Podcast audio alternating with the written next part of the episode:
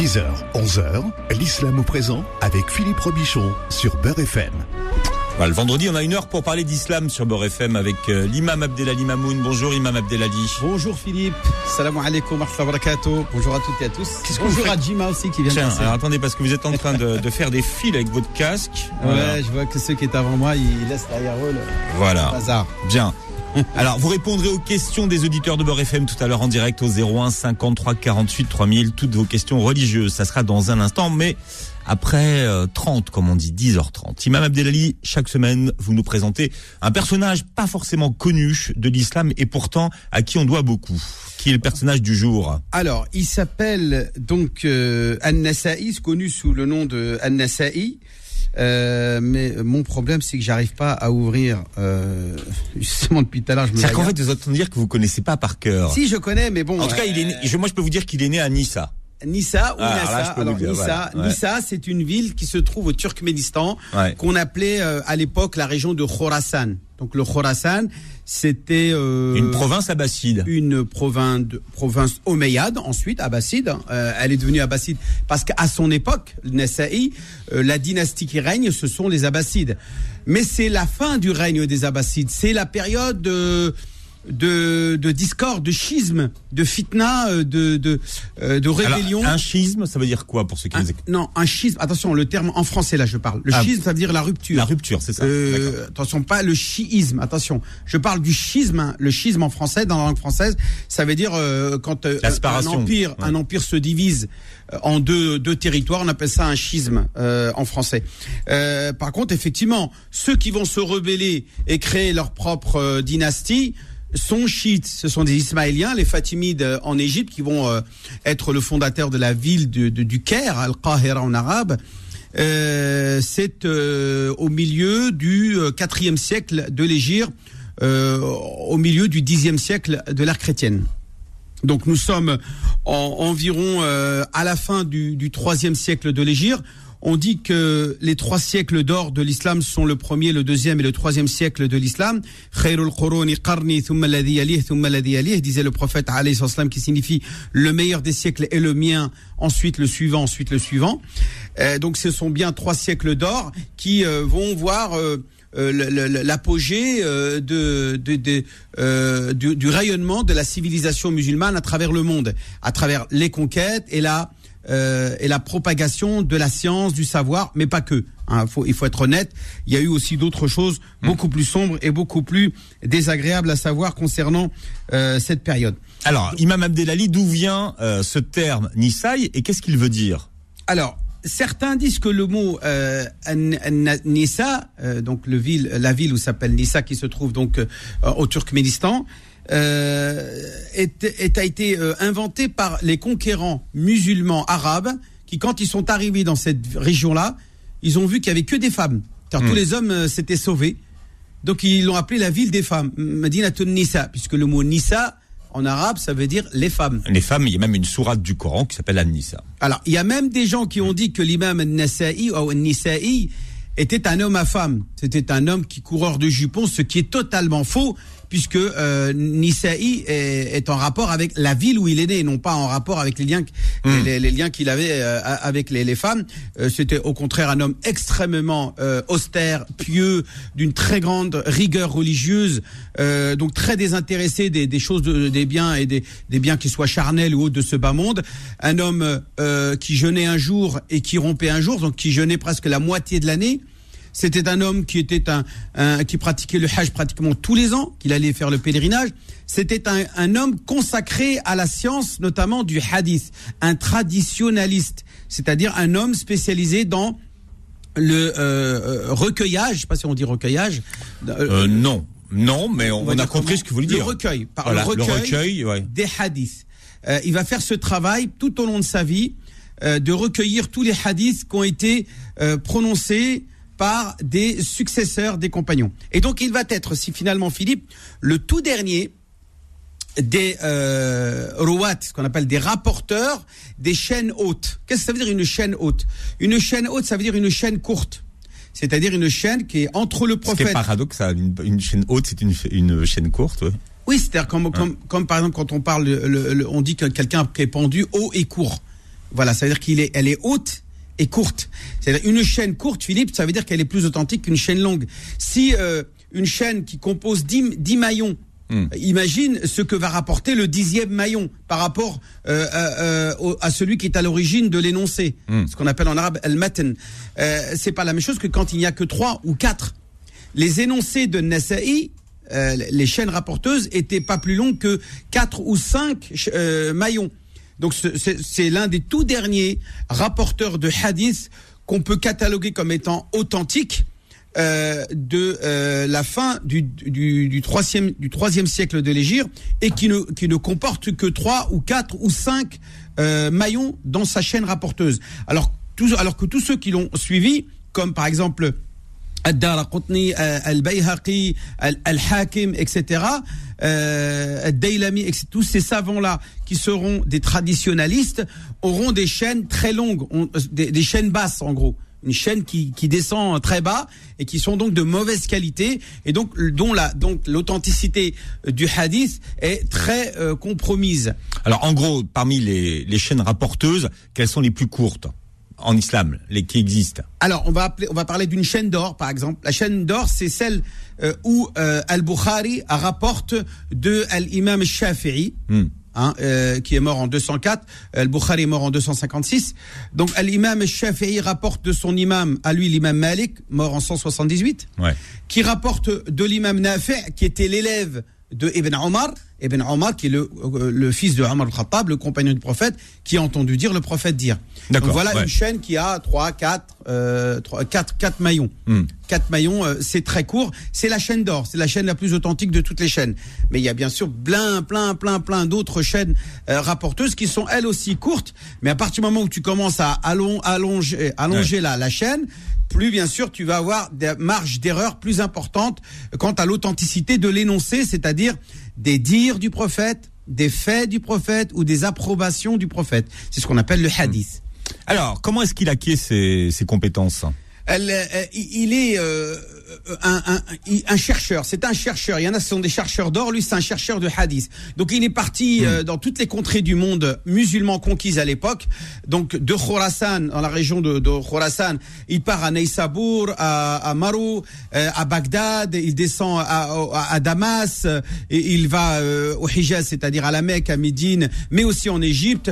Il va essayer de recueillir, de recueillir un maximum de hadiths rapportés par ces euh, maillons, par ces rapporteurs de hadiths, et notamment ceux qui avaient recueilli euh, une quantité très importante, tels que l'imam, par exemple, Al-Bukhari, qui est un de ses maîtres, euh, Muslim, euh, Ibn, Jurayj, euh, Abu Daoud al-Sijistani, qui est aussi l'un des auteurs de, ces six livres authentiques qu'on appelle Al-Kutub al-Sitta, les six livres authentiques. Alors je rappelle quels sont les six livres authentiques, c'est Sahih al-Bukhari, Sahih Muslim et les quatre Sunan. Donc Sunan at-Tirmidhi, Sunan al-Nasa'i, celui-là c'est celui le personnage dont on parle, Sunan Ibn Majah et Sunan Abi Daoud. Et, les quatre euh, excusez-moi, les, les cinq qui ont précédé euh, An-Nasa'i, parce que lui meurt en 303 de l'Égypte, donc il est le dernier des six. Donc il, donc il a été l'élève des cinq autres qui l'ont précédé. Donc il est l'élève de Abu Daoud, il est l'élève de Ibn Majah, il est l'élève de euh, euh, At-Tirmidhi, il est l'élève- de Muslim, et il est l'élève de Al-Bukhari et, et, plein d'autres rapporteurs de hadith. Donc il est celui qui va réussir à compiler un maximum de hadith, à tel point que tous les savants qui vont le côtoyer et qui vont témoigner de ses compétences vont dire qu'il est l'imam de tous les imams. Que l'imam al-Nasa'i euh, est l'imam de tous les imams car il a réussi à euh, récolter et à recueillir Hmm. tous les hadiths rapportés par à la fois Al-Bukhari, Muslim et Tirmidhi euh, ou Ibn Majah qui euh, sont les savants qui l'ont précédé et lui va être le dernier de ces rapporteurs à chaîne haute ce qu'on appelle Al-Asanid al-Aliya, euh, qui sont des chaînes authentiques qui vont être utilisées comme aujourd'hui les, les références encyclopédiques euh, de la tradition prophétique et de la parole du prophète Mohammed sallallahu alayhi wa sallam. Alors, est-ce qu'Imam Abdelali, ça a un sens de parler de nombre sur le, le nombre de, de hadiths qu'il a, qu'il a recueillis? On Alors- le sait ou pas alors, Ou- lui- ça n'a pas de sens de, de... Bien sûr, on, on parle en plusieurs centaines de milliers de, de Ah hadiths. Oui, bien Ah sûr, oui. c'est plusieurs centaines de milliers. Chacun d'entre eux rapporte plusieurs centaines de milliers. Mais attention, sur les centaines de milliers, très peu sont authentiques. Donc il va y avoir un travail de filtrage.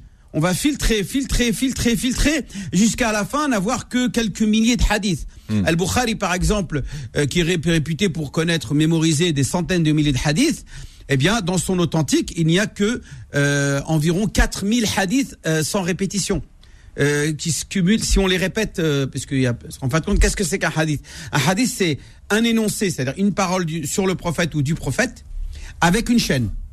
Mais si le même énoncé est cité avec une autre chaîne, mais c'est toujours le même énoncé, eh bien, ça sera un autre hadith. Eh bien, sans répétition, en nombre d'énoncés, il y en a environ que, que, que 4000. 4000 hadiths dans- le Bukhari. Et donc, Tirmidhi va faire ce travail lui aussi de filtration. Il va filtrer, filtrer, filtrer, jusqu'à euh, d'abord rédiger un grand livre qu'on appelle As-Sunan al-Kubra, c'est-à-dire les Sunan majeurs. C'est un- une encyclopédie gigantesque de plusieurs dizaines de milliers de hadiths, environ 40 000, alors que les Sunan Soura, elles aussi sont de la taille du Bukhari, 4 000, 5 000, 6 000 hadiths que l'on va retrouver dans les Sunan euh, An-Nasa'i, qui vont être la purge euh, et la filtration la, la plus euh, la plus rigoureuse des hadiths pour n'avoir que seulement ceux qui sont authentiques. Néanmoins, on, on- on- dira quand même qu'étant donné que il y a quand même une génération entre le Bukhari qui est mort en, en 256, il est mort en 256, alors que Nessa il mort en l'an 100, euh, 303. Donc c'est pratiquement 50 ans plus tard. C'est une génération au Ouais. moins, au moins une ah, génération. Peut-être un peu plus même. Peut-être deux, allez, on va Ouais. dire deux. Ah, Ouais. Mais à l'époque, euh, on, Ouais, c'était pas 50 pareil. ans, c'était une génération. C'était une génération à peu près. Mm. une, une et demie, allez. Euh, donc on dira quand même que l'authentique de Bukhari, qui est quand même un personnage qui a vécu et travaillé le hadith 50 ans plus tôt, va, euh, on va considérer que son, son, son ouvrage sur les hadiths authentiques est plus authentique que celui de Nasa'i, qui lui va faire son travail 50 ans plus tard. Euh, donc voilà pourquoi. euh, Alors il a la réputation quand même d'être un peu plus exigeant lui dans sa façon de, de travailler. C'est vrai ou c'est pas vrai ça? Non, il n'est pas plus exigeant. Il a l'opportunité d'avoir tout sur un plateau en or. C'est ça qui est important. C'est que il a déjà tout le travail fait par ses dé- prédécesseurs. Et c'est ce qui va lui faciliter la tâche. C'est qu'au lieu d'aller courir à droite à gauche pour aller ramasser et recueillir un hadith un par un au compte-goutte, lui, il les aura sur un plateau en or, euh, directement de la bouche de Bukhari, directement de la bouche de Ibn Jurayj, de la bouche de, euh, de, de, de, tous ces ulama. Ah oui, aussi Ishaq ibn Rahaway, euh, qui est un très très grand savant d'origine perse, euh, qui est ce qu'on appelle le fameux euh, muhaddith de la vie du prophète. Donc, mais on sait que beaucoup d'entre eux, de ces muhaddithin euh, n'étaient pas aussi rigoureux que le Bukhari muslim. Donc lui, euh, qui rapporte des hadiths de ces savants non rigoureux, va entacher euh, sur sa euh, fiabilité, sur sa rigueur. Donc on va dire que sunan, les sunan euh, qui, sont, qui ont suivi le Bukhari muslim ont un degré d'authenticité globale du, de, au niveau du Hassan. Qu'est-ce que ça veut dire le Hassan? Puisqu'il y a trois degrés alors on va dire 4. 4 degrés d'authenticité d'un hadith. On va dire il y a le sahih, l'authentique. Ensuite, il y a le hasan, le bon. Et il y a le da'if, le faible. Et le dernier, c'est le le faux, le forgé, celui qui a été inventé. Donc je répète, le sahih, on dit un hadith, il est sahih. On dit un hadith, il est hasan. On dit un hadith, il est da'if, faible. Ou on dit qu'il est mawdou', c'est-à-dire faux. Ben, eh bien, le, le- les sunan qui ont Ah, pourquoi s'il est fou, il a la, il, a le, le label de hadith si c'est il faux, est c'est quand faux. même, il Ah, est quand même, voyez. parce qu'il a été répertorié. Hum, D'accord. Et, et, on- on- et celui qui, l'a, rép- qui, l'a- qui est à l'origine du hadith, il a prononcé le mot le prophète a dit qala rasulullah. À partir du moment où tu dis qala rasulullah ça veut dire que c'est un hadith. Mais maintenant ça veut pas dire que c'est un hadith qui est vrai. C'est un hadith ça veut dire que c'est une, une, prono- une phrase. Puisque le mot hadith qu'est-ce que ça veut dire le mot hadith? Ça veut dire une parole. Hmm. une parole. Donc une parole peut être vraie comme une parole peut être fausse. Mais est-ce que si elle est fausse, on dit que c'est pas une parole? Non, on dirait que c'est une parole quand même. Donc c'est un hadith, mais faux. Donc il y a eu des ouvrages qui ont été faits par des savants dans lesquels ils vont recueillir carrément l'ensemble des hadiths faux qui ont été forgés, qui ont été inventés, qui ont été euh, dits au détriment du prophète qui n'a jamais euh, dit, euh, dit ou euh, fait ce, ce en quoi on, le, on, on lui, a, on lui a attribué ce Qu'on lui hadith. attribue, ouais. Voilà. Bien, on continuera justement à raconter la vie du personnage du jour, An-Nassi. An-Nasa'i. An- An-Nasa'i. Ou An-Nisa'i. Voilà. Tout à l'heure, à l'heure, Inch'Allah. hein, Imam Abdelali. Vous pourrez d'ailleurs poser toutes vos questions à l'imam au 01 53 48 3000. 01 53 48 3000. L'islam au présent revient dans un instant. Beurre FM, 10h, 11h, l'islam au présent avec Philippe Robichon. Voilà, c'est l'islam au présent sur Beurre FM. Jusqu'à 11h tous les vendredis, on parle d'islam, euh, une heure, hein, avec l'imam Abdelali Mamoun. Aujourd'hui, on évoque euh, cette personnalité dont vous nous racontez l'histoire, imam Abdelali. Oui, on parle euh, d'un personnage qui originaire de la ville de Nissa. Donc, c'est une ville qui a été la capitale à l'époque d'une dynastie ancestrale de environ 300 ans avant Jésus-Christ. Euh, qu'on appelle l'empire Parthe, Parthe, euh, parthien ou parthien, euh, qui s'étendait de, de l'Asie mineure, c'est-à-dire l'actuelle Turquie, euh, jusqu'au jusqu'au jusqu'à l'Indus. Euh, ils sont, si tu veux, Philippe, les héritiers euh, de, de ce grand conquérant qu'on appelait Alexandre le, Alexandre le Grand, qui lui va, va fonder, euh, à bien avant, un siècle avant, euh, une très très grande dynastie, euh, le, la Leucénie, Leucénie euh, qui euh, qui va donc elle aussi se propager, de, de, réunir l'Orient et l'Occident. C'est un peu un peu pour ça qu'on on- on parle de ces grandes très grandes dynasties, mais qui n'ont pas vécu très longtemps, mais qui étaient gigantesques par rapport à leur taille. Donc Ni- Nisa'i arrive dans ce, né dans cette contrée conquise par les musulmans euh, avant même qu'il naisse. Il est né en 215 à, à- de l'Égypte.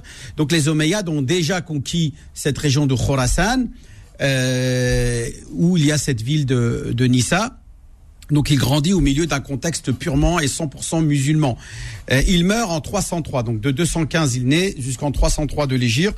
Donc euh, il va vivre à peu près euh, 80 ans, 80-80 Ce ans. qui, ce qui est beaucoup pour les pour l'époque. Hein. Oui. Euh, dans, dans quel contexte géopolitique il répand son aura et son leadership?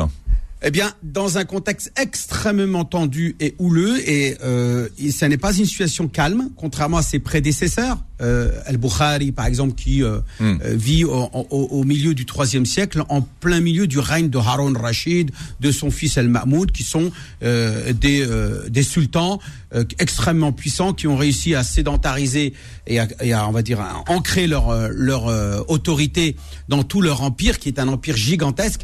Mais euh, bien après, leurs successeurs, euh, Al-Mu'tadid, etc., sont des, euh, sont des successeurs, sont des sultans beaucoup plus fragiles. Donc, euh, à chaque fois qu'ils vont désigner un général, euh, un chef de l'armée, pour aller, euh, euh, on va dire, faire régner l'ordre dans une des contrées musulmanes, eh bien, c'est lui-même, ce général, qui va se retourner contre le calife abbasside.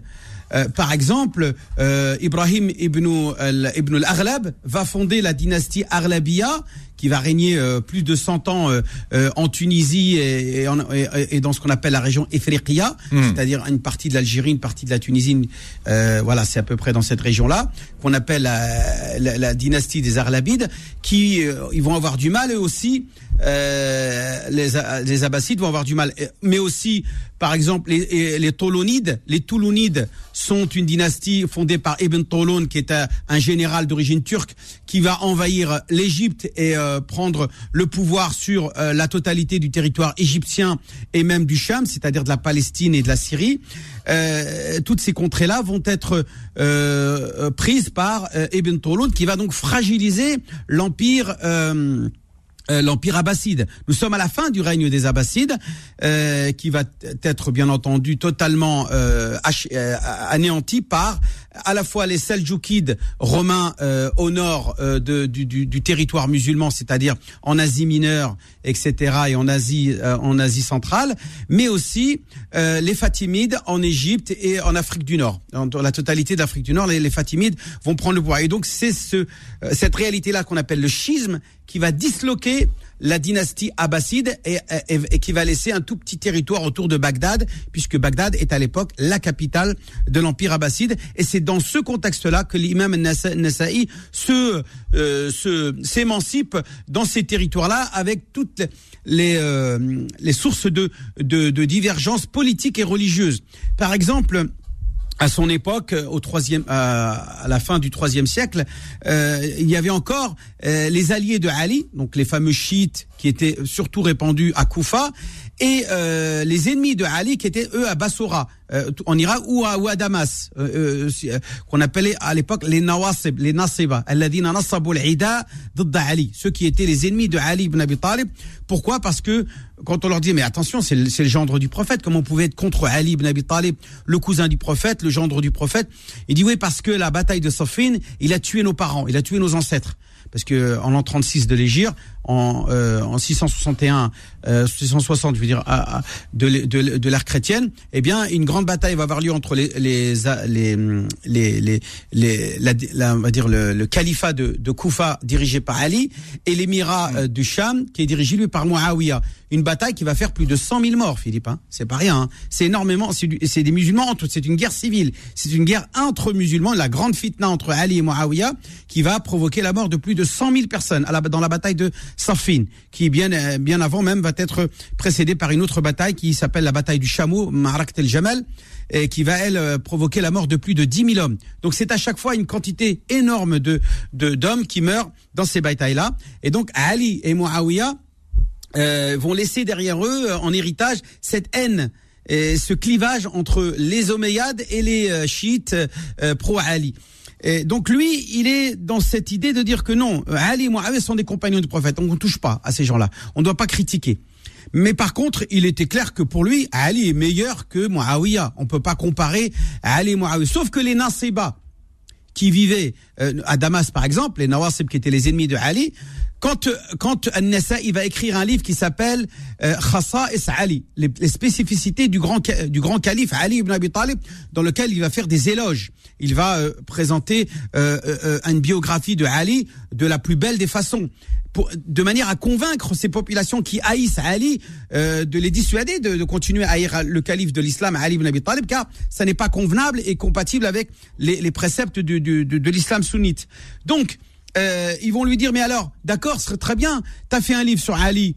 Et, et Muawiyah qu'est-ce que t'en penses? Il a dit comment vous osez comparer Ali et Muawiyah mais, mais c'est pas comparable. Muawiyah s'est converti 20 ans après Ali. Ali ibn Abi c'est le gendre du prophète c'est le cousin. Il a il l'a aidé toute sa vie. Muawiyah s'est converti après la conquête de la Mecque. C'est un ce qu'on appelle un euh, ce qu'on appelle les affranchis du prophète euh, lors de la conquête de la Mecque, lui et son père Abu Sufyan, euh, on ne peut pas comparer Ali et Muawiyah. Donc Ali est, est, certes meilleur que Muawiyah, mais lui refuse de s'attaquer à Muawiyah. Il dit non, non, non, par contre je touche pas à Muawiyah. Mais on lui dit mais pourquoi tu pourrais pas t'attaquer à Muawiyah s'il est en tort par rapport à Ali? Il dit parce que les Sahaba sont la porte de notre religion. Celui qui s'attaque à la porte s'attaque à la maison. Voilà, c'est simple. On ne touche pas aux compagnons du prophète, y compris Muawiyah ibn Abi Sufyan et son père Abu Sufyan. Donc, dans un souci de préserver euh, l'intégrité de l'islam, il refuse qu'on s'attaque aux, euh, aux, compagnons qui ont, euh, je signale que Muawiyah était un scribe du Coran, c'est-à-dire un des de ceux qui ont rédigé le texte coranique. Donc, si toi tu entaches l'image de Muawiyah qui a écrit le Coran, bah pourquoi on pourrait pas imaginer qu'il ait trahi le Coran? Et qu'il ait falsifié le Coran en sa faveur et que le Coran que nous avons aujourd'hui entre nos mains ne serait que euh, finalement une une falsification faite par Muawiyah le traître si c'était un traître. Donc non, on ne touche pas à Muawiyah, c'est le l'oncle des croyants qu'on appelle Khal al-Mu'minin puisque sa, sa sœur Aïcha est l'épouse du prophète alayhi salatu wassalam, fahuwa Khal al-Mu'minin, fahuwa Khaluna, c'est notre oncle maternel puisque sa sœur Aïcha était l'épouse du prophète alayhi salatu wassalam. Bien, comment il meurt et où est-il enterré aujourd'hui? Alors, euh, il arrive à Damas, il voit qu'énormément des gens sont des nawasib, ce qu'on appelle des nasiba qui attaquent Ali. Donc il écrit ce livre qu'on appelle Khassa et Ali, et on le critique, on lui dit mais euh, pourquoi tu, ne fais que éloger Sayyidina Ali et tu dis rien sur Muawiyah il dit mais je peux pas comparer Ali et Muawiyah, mais je, ne critique pas Muawiyah. Ne... Alors ça ne leur a pas plu. Qu'est-ce qu'ils vont faire? Ils vont le lyncher, c'est-à-dire qu'ils vont lui donner des coups de bâton. Il va, il va, il va être l'objet euh, de la foule et, des idées popularistes ou euh, populistes de l'époque qui consistaient à s'attaquer à Ali ibn Abi Talib et tous ceux qui étaient les, alliés de Ali. Et, il va être la victime de cette euh, de ce lynchage euh, de la population de, ce qu'on appelle el Raoura. Les, les, ignorants de, de, Damas vont le, le, semer de, de, coups de bâton qui va qui vont qui vont enclencher euh, son état, son état de santé qui va être profondément affaibli à cause de cette, euh, de ce lynchage. Donc il va demander, euh, alors qu'il est malade, qu'on le rapatrie à, la Mecque. Donc il va demander qu'on l'envoie à la Mecque pour qu'il puisse mourir à la Mecque. Alors là, il y a divergence entre les savants.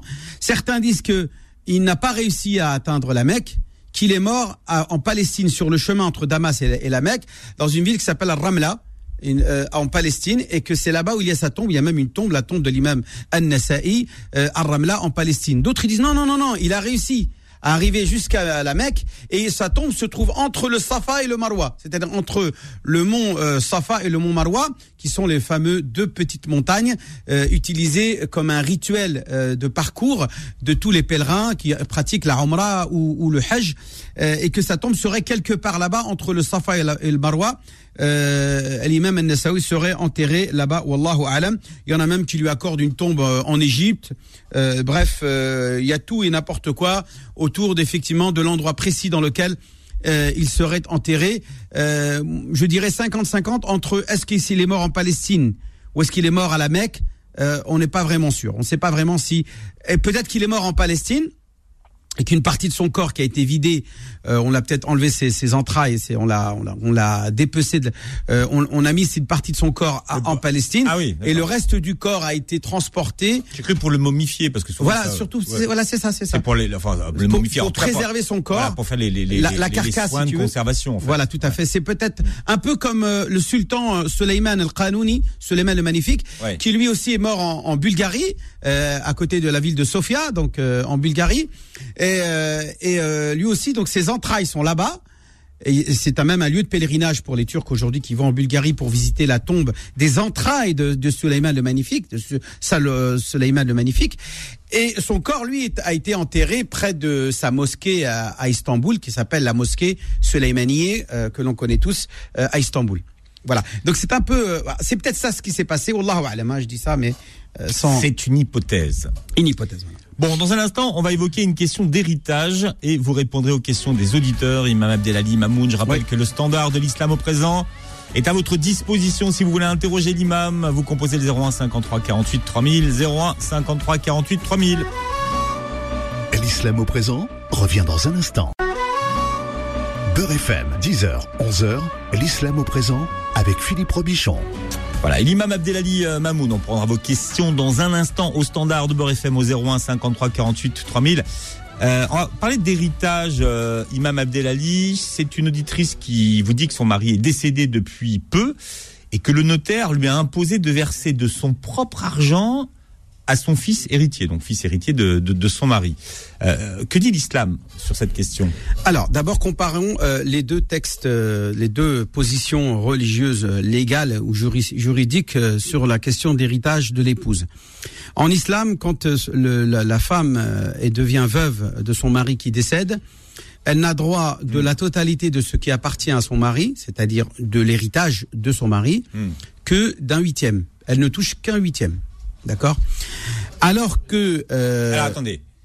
Euh, et c'est tout, un huitième. Un, huitième, voilà. C'est-à-dire on calcule la totalité euh, de ce qui a, de ce qui est l'héritage, de ce qu'on appelle le leg, de ce que va léguer le, le mari décédé hmm. à sa à Donc son c'est pas leur bien tous les deux en fait. C'est pas leur bien. Voilà, il y a justement cette notion de séparation des biens en islam que qui n'existe pas en France.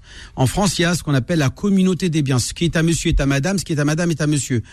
Euh, mais en islam aussi, cela est reconnu à partir du moment où on a la preuve que le bien est bien commun.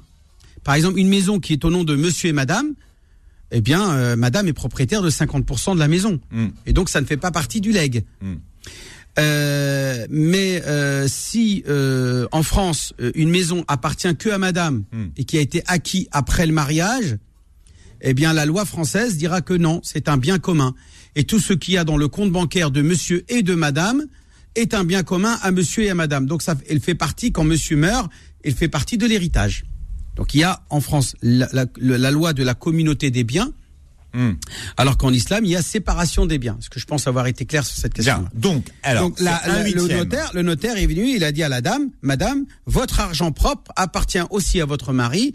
Donc son fils issu d'un premier mariage euh, a le droit d'hériter de votre argent, puisque son votre argent est aussi celui de votre mari. Donc il est aussi l'argent légué, d'accord? Sauf que la loi française dit quoi?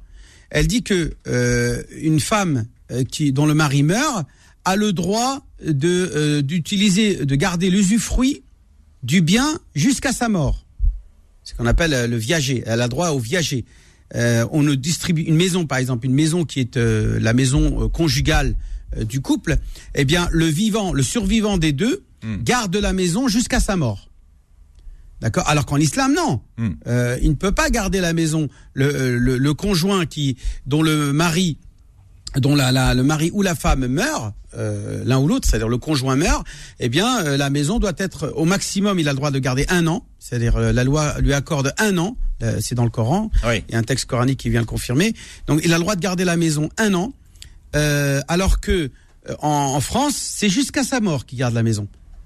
Euh, donc les héritiers ne peuvent pas profiter du bien de leur père, là en l'occurrence dans ce cas-là, euh, tant que la maman est vivante. Donc euh, il y a d'une certaine manière une situation un peu complexe, puisque d'un côté la loi musulmane accorde qu'un huitième Mm. à la femme, et de l'autre côté la loi française qui accorde la totalité jusqu'à sa mort. Alors, on va prendre vos questions dans un instant. Juste pour terminer là-dessus, Abdelali, sur l'his- l'histoire de euh, est-ce qu'elle doit donner de son propre argent à son fils? Alors, ça la question. elle doit faire d'abord un calcul sur ce qui lui est dû religieusement. C'est-à-dire, qu'est-ce que l'islam lui accorde? Le 1 huitième, le fameux 1 huitième, qu'est-ce qui lui est dû? Hmm. Tout ce que le notaire va lui accorder au-delà de cette somme-là, elle devra le reverser à son petit, à son beau-fils, Hmm. c'est-à-dire au, au fils de son mari. Euh, le fils de son mari qui, qui est issu de euh, d'un mariage précédent. Est-ce que je, je- je suis clair? C'est-à-dire que elle doit compter combien je devrais normalement toucher de mon mari, Hmm. en sachant que ce qui est au mari est au mari, ce qui est à la femme est à la femme.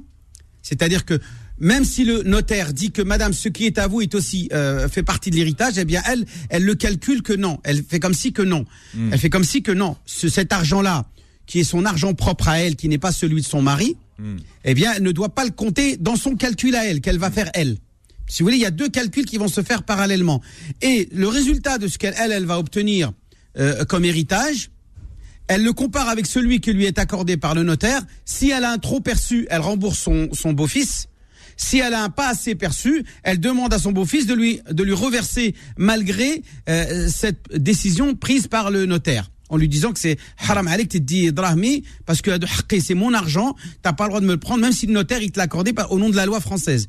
Eh bien, euh, c'est en son âme et conscience que le beau-fils va reverser l'argent à sa belle-mère s'il a un trop perçu, Ouais. et vice versa. Si elle, elle a un trop perçu, elle devra elle aussi verser à son beau-fils euh, selon euh, pour respecter la loi coranique. Donc, est-ce que ça veut dire qu'il faut, il faut faire un double calcul, Imam Abdelali? Tout à fait. Il faut faire le cal... Il y a même pas le, le calcul légal, c'est le notaire qui le fait. Oui. Il y a- le quand je dis notaire, il va le faire. Quand je dis double calcul, c'est-à-dire bien, un, euh, passer sous le, Voilà. par le calcul de la loi française, et ensuite... Non mais c'est le notaire qui fait le calcul. Le notaire il va il va il va il va dire voilà il y a tout ça qui est concerné par l'héritage. c'est- c'est la loi Monsieur et fran- la madame a le droit. C'est la loi française, on est d'accord. Tout à fait. Donc, Je, ne- je, ne- je n'ai dit pas que la loi musulmane est au-dessus de la loi française. Attention.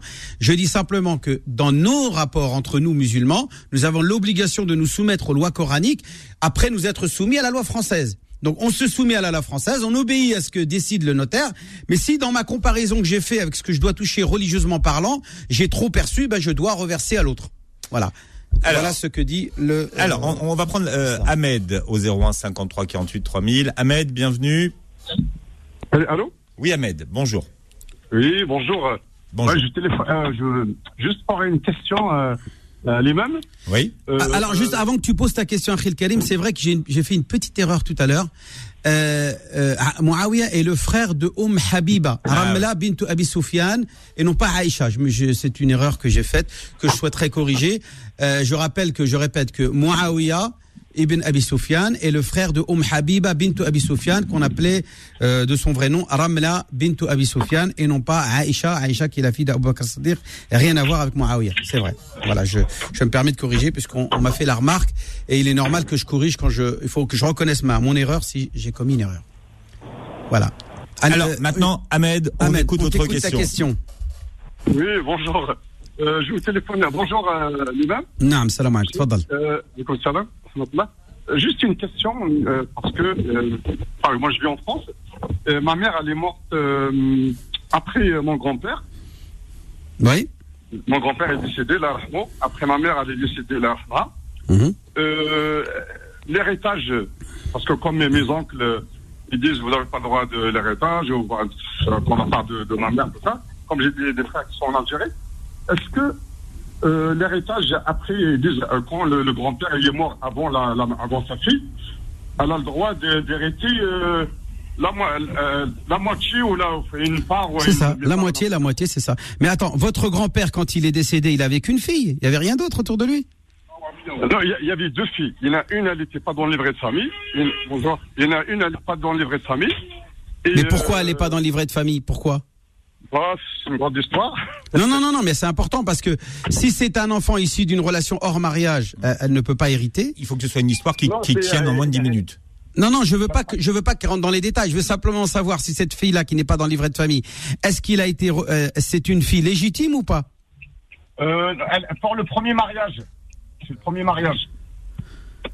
Ah, ah j'ai oublié la question. cette fille-là qu'il a eue, ton grand-père. Indique la fille. Est-ce qu'il l'a conçue avec un mariage ou hors mariage? Réponds-moi juste. Avec un mariage. Donc, mariage. elle est héritière. Donc elle est héritière, qu'elle soit sur livret de famille ou pas, elle est religieusement parlant héritière de son père. Elle est héritière de son père. Voilà. donc euh, les deux sœurs, les deux sœurs, euh, deux demi-sœurs, on va dire, c'est des demi-sœurs parce qu'elles n'ont pas la même mère, c'est bien ça? En plus, les, deux sœurs, c'est pas de la même mère. Oui, d'accord, mais c'est pas grave, ils ont le même père. Donc le même père qui. Le même père, voilà. non, Smani, les, deux sœurs ont le droit à chacun un tiers. Ça fait deux tiers pour les deux, pour les deux sœurs. Ah, ah c'est un tiers, pas, pas, non, pas la moitié. Non, la moitié si elle est toute seule. Il a qu'un dit le Coran. Si elle est seule, la fille, elle, euh, eh bien, elle a droit à la moitié. Si elles sont deux sœurs, فإن كانوا آه، ف- ف- ف- فإن آه، فلهن ثلث ما ترك إي- إي- إي- فإن إن- آه، فإن كانوا فوق اثنتين فلهن ثلث ما ترك. Si elles sont euh, deux et plus de, des sœurs, eh bien, elles ont droit à- aux, deux, aux deux tiers. Donc un tiers chacun, là, en l'occurrence, puisqu'elles sont deux sœurs. Donc, elles ont droit chacun un tiers. Et donc, le troisième tiers, s'il n'y a pas de garçon, s'il n'y a pas de frère aussi avec eux, avec elles, Ouais.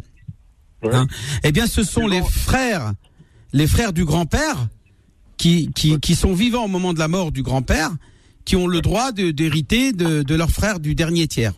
Est-ce que je me suis fait bien comprendre Oui, bien, donc bien on sûr. prend l'héritage du grand-père, on le divise par trois. Là, une sœur, elle prend un tiers. L'autre sœur, elle prend un tiers.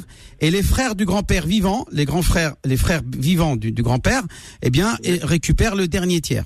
Est-ce que je suis clair? quand ils sont partis Al-Qadi, il n'y a rien qui est partagé encore, hein, qui sont partis Al-Qadi. Hmm. Et euh, l'autre, l'autre fille, la première, ma tante, la première. Oui, oui. Ils l'ont même pas déclaré à Al-Qadi. Ils ont dit non, non, on a, on a juste une sœur. Déjà. خلاص هذا الشيء بيناتهم si il a ما عندهمش ضمير ils ont pas la conscience religieuse pour euh, euh, malgré qu'il n'y a pas de preuves euh, de documents qui prouvent effectivement que c'est à la sœur à ce moment-là ou à ses enfants ses héritiers de porter plainte et de déposer une requête auprès du tribunal pour faire reconnaître le lien de parenté entre elle et son père voilà c'est tout On bat- quand le tribunal euh, reconnaîtra le lien de parenté elle deviendra, elle deviendra héritière et ses enfants deviendront les héritiers de cette femme là Ils ont reconnu juste ma mère. euh, Ça, il ma فهمت mère. عليك ولكن راك فاهم عليا حنا بلاد القانون nous sommes dans un pays de droit l'Algérie c'est un pays de droit eh bien euh, euh, euh, ce qu'il faut faire c'est que cette fille là qui n'a pas été reconnue dans le livret de famille il faut qu'elle fasse une requête et qu'elle prouve qu'elle est bien la fille euh, et que le tribunal aboutisse à un jugement dans lequel elle est reconnue comme étant la fille de son père décédé, D'accord. c'est-à-dire de votre grand-père. Si elle est reconnue, à ce moment-là, ses enfants à elle seront héritiers avec vous. D'accord. De leur mère. Euh, euh si ma mère, elle était toute seule, elle hérite de la moitié. Voilà. Si elle a, elle a une soeur, elle hérite d'un tiers. Voilà, tout à fait. Voilà. Ah, voilà, merci beaucoup. Je t'en Merci Hamid. Alors, on a Assida. Assida, ça m'étonnerait. Ouais, moi aussi, ça m'étonnerait. Euh, c'est comment? Allô, salam alaikum Wa alaikum salam wa rahmatullah wa barakatuh. Alors, donnez-nous votre prénom. Hassiba. Hassiba, avec un B. Voilà, Hassiba. Oui. C'est bien. Marhaba bik, Orti. merci. Euh, c'est une question concernant l'héri- l'héritage. Euh, dans, dans l'une des régions en Algérie, la femme, elle peut pas. Assi- A- Assida, c'est la gagnante du, du, du, du concours. euh, Ah oui, d'accord. Ouais, mais là, c'est Hassiba. c'est la même? Ouais, d'accord. Mais c'est avec gagné. un B, Philippe. Je sais, c'est ce que c'est sur ma fiche, mais c'est vous qui avez gagné le concours, en fait, c'est euh, au Ramadan, c'est ça? Oui, c'est moi. C'est oui. vous. C'est c'est la dame moi. du Nord, du Nord. La Oui. gagnante du Nord. Allez-y. Oui. Donc vous avez dit dans l'héritage j'ai quoi pas encore reçu, reçu mon, mon, mon, mon cadeau. C'est vrai Jusqu'à maintenant. Ah bah heureusement qu'on vous pose la question. Wallah al-azim, j'ai pas encore. Bah alors, qu'est-ce qu'il faut faire, Philippe Bah il faut on va prendre ses coordonnées. On va, tu vas récupérer. Bah on a, c'est bon, on va récupérer vos coordonnées. On vous appeler en antenne. C'est déjà fait. C'est bon, c'est déjà fait. J'ai parlé avec euh, monsieur, oui. Très bien. Allez-y, ma, ma soeur. Posez votre question. Merci. Posez une question, hein, pas des remarques complémentaires par rapport à ce que j'ai. Euh, une question que, je- comme je vous ai dit, pour l'héritage, une femme euh, dans l'une des régions de l'Algérie, elle n'hérite pas le, elle, elle, a pas elle, on lui donne pas l'héri- l'héritage. Oui, d'accord. C'est quoi le, la, la, ça- c'est-à-dire que, euh, comment, Ah, je comment- pense que déjà tous les ulama en Algérie, même à la télévision, puisque moi je regarde les chaînes algériennes, euh, à la télévision algérienne, euh, Khanat al-Quran par exemple, la chaîne euh, du Coran, euh, condamne ce- cette attitude des, des frères et des sœurs, des, des frères notamment, qui privent leurs sœurs de l'héritage de leurs parents. Euh, ils l'ont condamné fermement, ils ont considéré ça comme du vol, et il n'y a pas besoin d'en rajouter. Qu'est-ce que je pourrais dire. Voilà, c'est une chose que je vous dirais Le- la parole du prophète qui dit l'injustice sera une obscurité le jour du jugement dernier.